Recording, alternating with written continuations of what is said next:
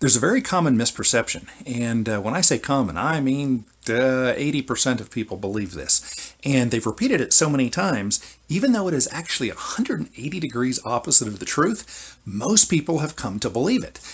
And in fact, it's ridiculous. And this idea is that if you don't vote in government elections, then you can't complain about what the government does.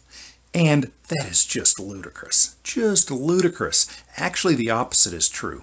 If you agree to play the game, if you agree to be ruled by someone, and then you participate in the process of selecting that ruler, then it seems to me that you are the one that can't complain. Me, I didn't vote. I didn't ask anyone to rule you. I didn't ask anyone to rule me. That would be crazy. I don't think I need to be ruled, and I hope I respect you enough that I wouldn't want someone to have to rule over you. So I should be the one that's allowed to complain.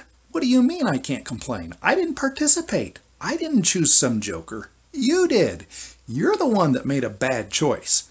You can still complain, but you are going to have to live with the consequences of your bad choice. And I can blame you. You can't blame me.